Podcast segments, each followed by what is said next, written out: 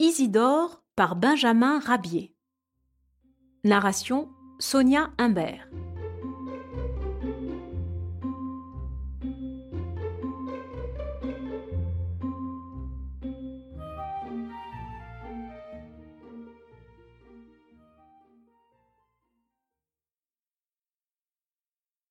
Isidore était un petit caneton jaune qui faisait le désespoir de ses parents.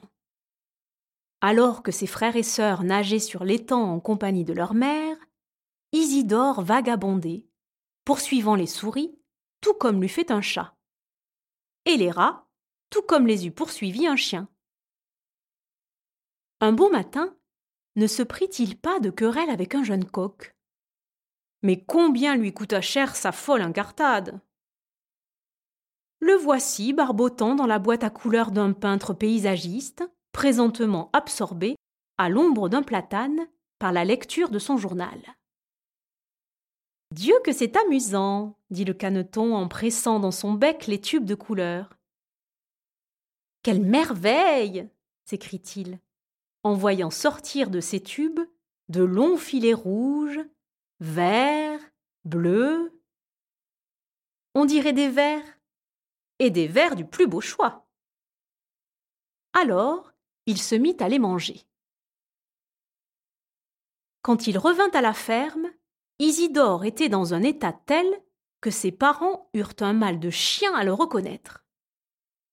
Son plumage reflétait les couleurs de l'arc-en-ciel. Un vrai feu d'artifice.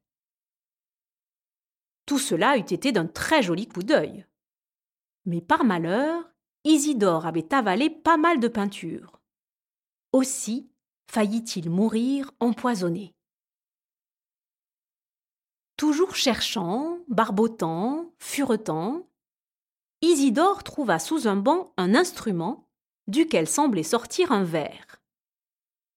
Vite, il se jeta sur le pseudo-verre et l'avala. C'était le tube en caoutchouc d'une petite pompe à bicyclette.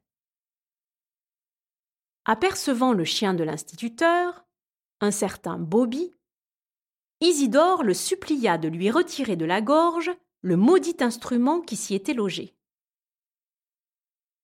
Bobby, qui était facétieux en diable, trouva là l'occasion d'exercer ses talents, au détriment d'Isidore. Il fit manœuvrer la pompe, et bientôt le corps du caneton, s'emplissant d'air, prit d'énormes proportions. L'air s'échauffant, le caneton perdit son poids et s'éleva dans les nues, laissant choir la pompe qui venait enfin de se détacher de son gosier.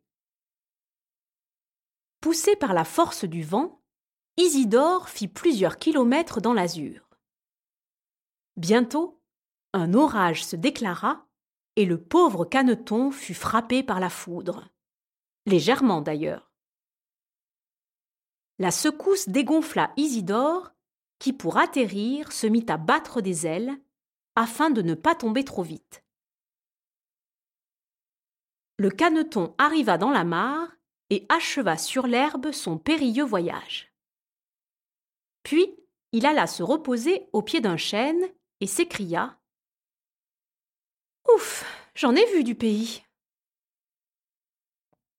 Isidore en voulait à Brutus le taureau du moulin qui jamais ne le laissait approcher de la rivière. Un jour, Isidore, pour jouer un bon tour à Brutus, plaça sous ses pieds une pelure de banane. Le taureau glissa et tomba comme une masse.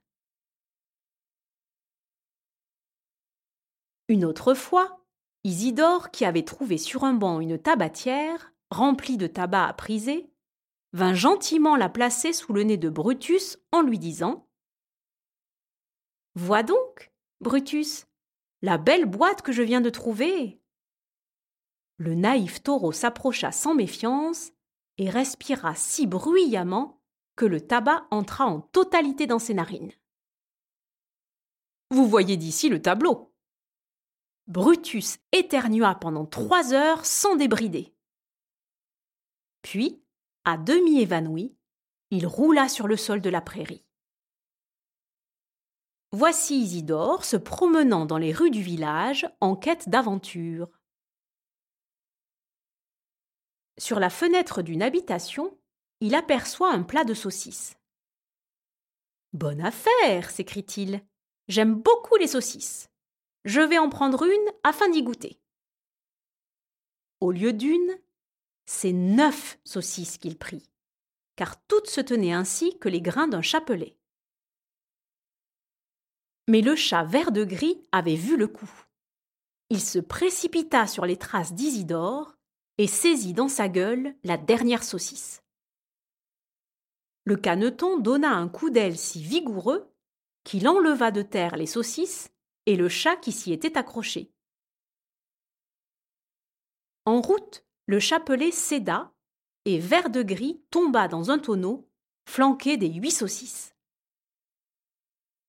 Briffaut, qui avait vu la scène, accourut, et par la bonde du tonneau, réussit à saisir le bout du chapelet. Il s'enfuit avec les huit saucisses, laissant Vert de Gris hissé jusqu'au bord supérieur du tonneau pour assister à l'exode de ses saucisses. Mais comme elles traînaient à terre, elles furent saisies par Fleur des Champs, la vieille taupe de la prairie des futaies. Le chapelet se rompit, ne laissant dans la gueule de Briffaut qu'une seule saucisse, tandis que les sept autres disparaissaient dans la taupinière.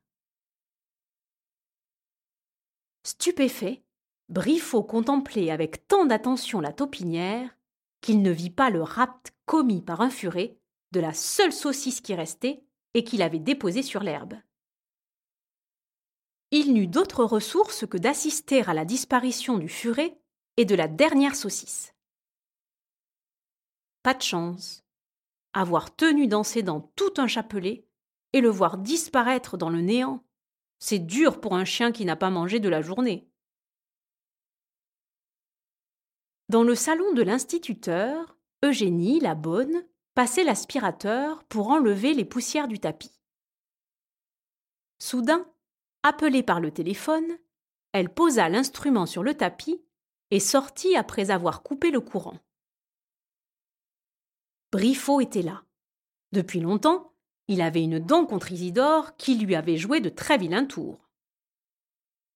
Apercevant le caneton dans le jardin, il l'appela pour lui montrer le merveilleux instrument qui pompait toutes les poussières domestiques. Isidore, sans méfiance, s'approcha de l'ouverture de l'aspirateur et y plaça le bec.